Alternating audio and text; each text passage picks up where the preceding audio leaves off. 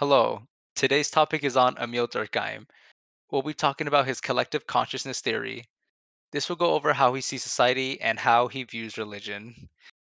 My name's Alan, and with my co host Diego, this podcast is about Émile Durkheim. Now, my good friend Diego will be taking it away. Émile Durkheim is a sociologist that studied and theorized society as a collective consciousness, which is basically the unifications of beliefs that forms into a general consensus that we can all agree and understand upon.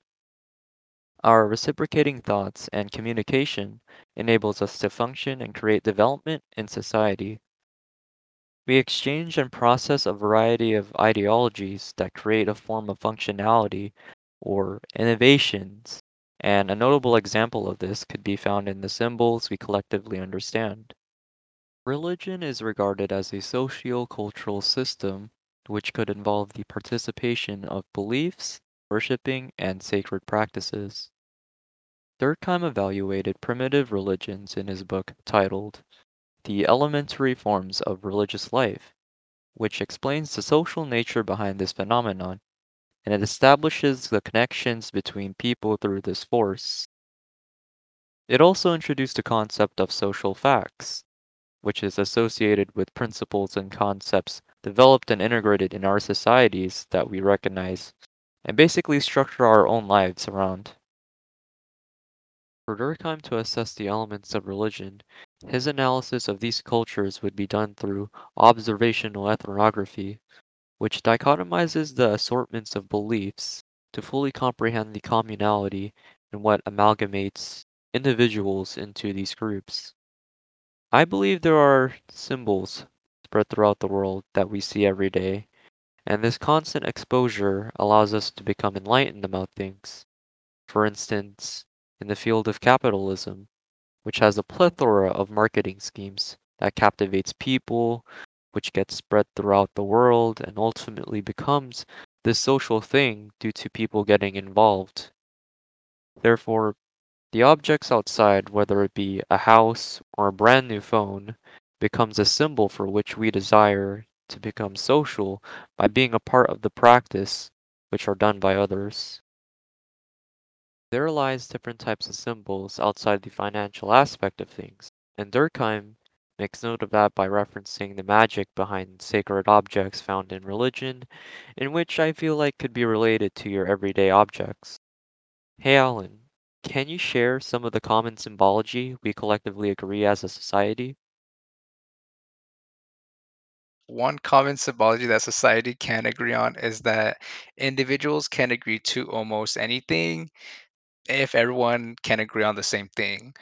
Uh, Durkheim talks about how society has the same patterns every day, but also talks about how individuals in society can differentiate differentiate themselves from others to make you uh, unique decisions on their own. This explains why society, uh, you know, grows larger because of all the different uh, the different ideas coming from everyone. History was that people will start to become more decisive and try to adapt themselves from others and make up, you know, their ideas on their own to differ themselves from the others.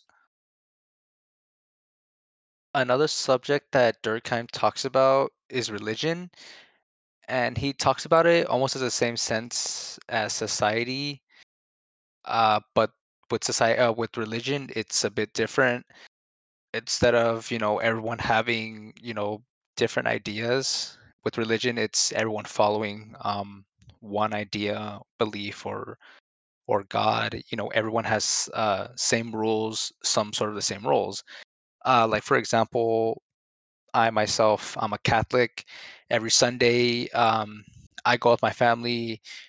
Uh, we pray, we pray to Jesus, and in church, I, you know, there's different individuals there, and they all have, you know, they have their own ideas or different sort of um, you know things that differentiate um different um differentiate ourselves you know from them but altogether we believe in one one belief god idea jesus. That's that's who we see us that's who we see him as. And this can go for any sort of religion too. It doesn't matter who you are. A bunch of different individuals all come together for that one belief, everyone would follow or agree with that one belief and follow it to to a certain extent. And how Dur and well, like like I said before, or what Durkheim said before, different individuals keep society growing with different ideas. However, with religion, uh, I want to say it's almost kind of the same thing, but it keeps more like society together, but in a way still keeps it, you know, growing as well. Diego, do you think Durkheim believed in or followed a certain religion? If not, what do you think he believed in? Although Durkheim was atheist, his research validates the social gravitation behind religion and the values groups invest as a collective whole. A catalyst to religion is the objects which are identified as sacred, which are believed to contain supernatural properties that grant benefits to people, such as good luck or praying for a specific disease to go away. And this has been done through rituals that are conducted by these groups, and ideas like this have been passed down through many generations over time. Durkheim was fascinated by religion, and like I said before, his theory talks about different people wanting to have unique ideas for themselves and saying their and setting their ideas out there and being different in the public's eyes.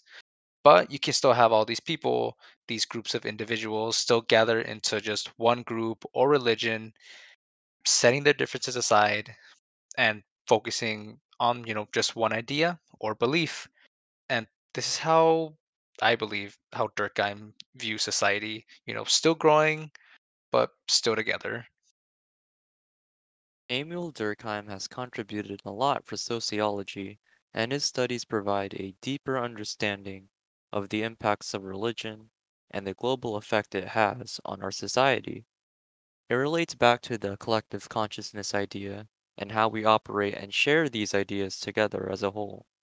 And religion is one of those prime examples of what brings us together in a physical and spiritual world. Anyway, thanks for tuning into our podcast, and we both wish you a good day.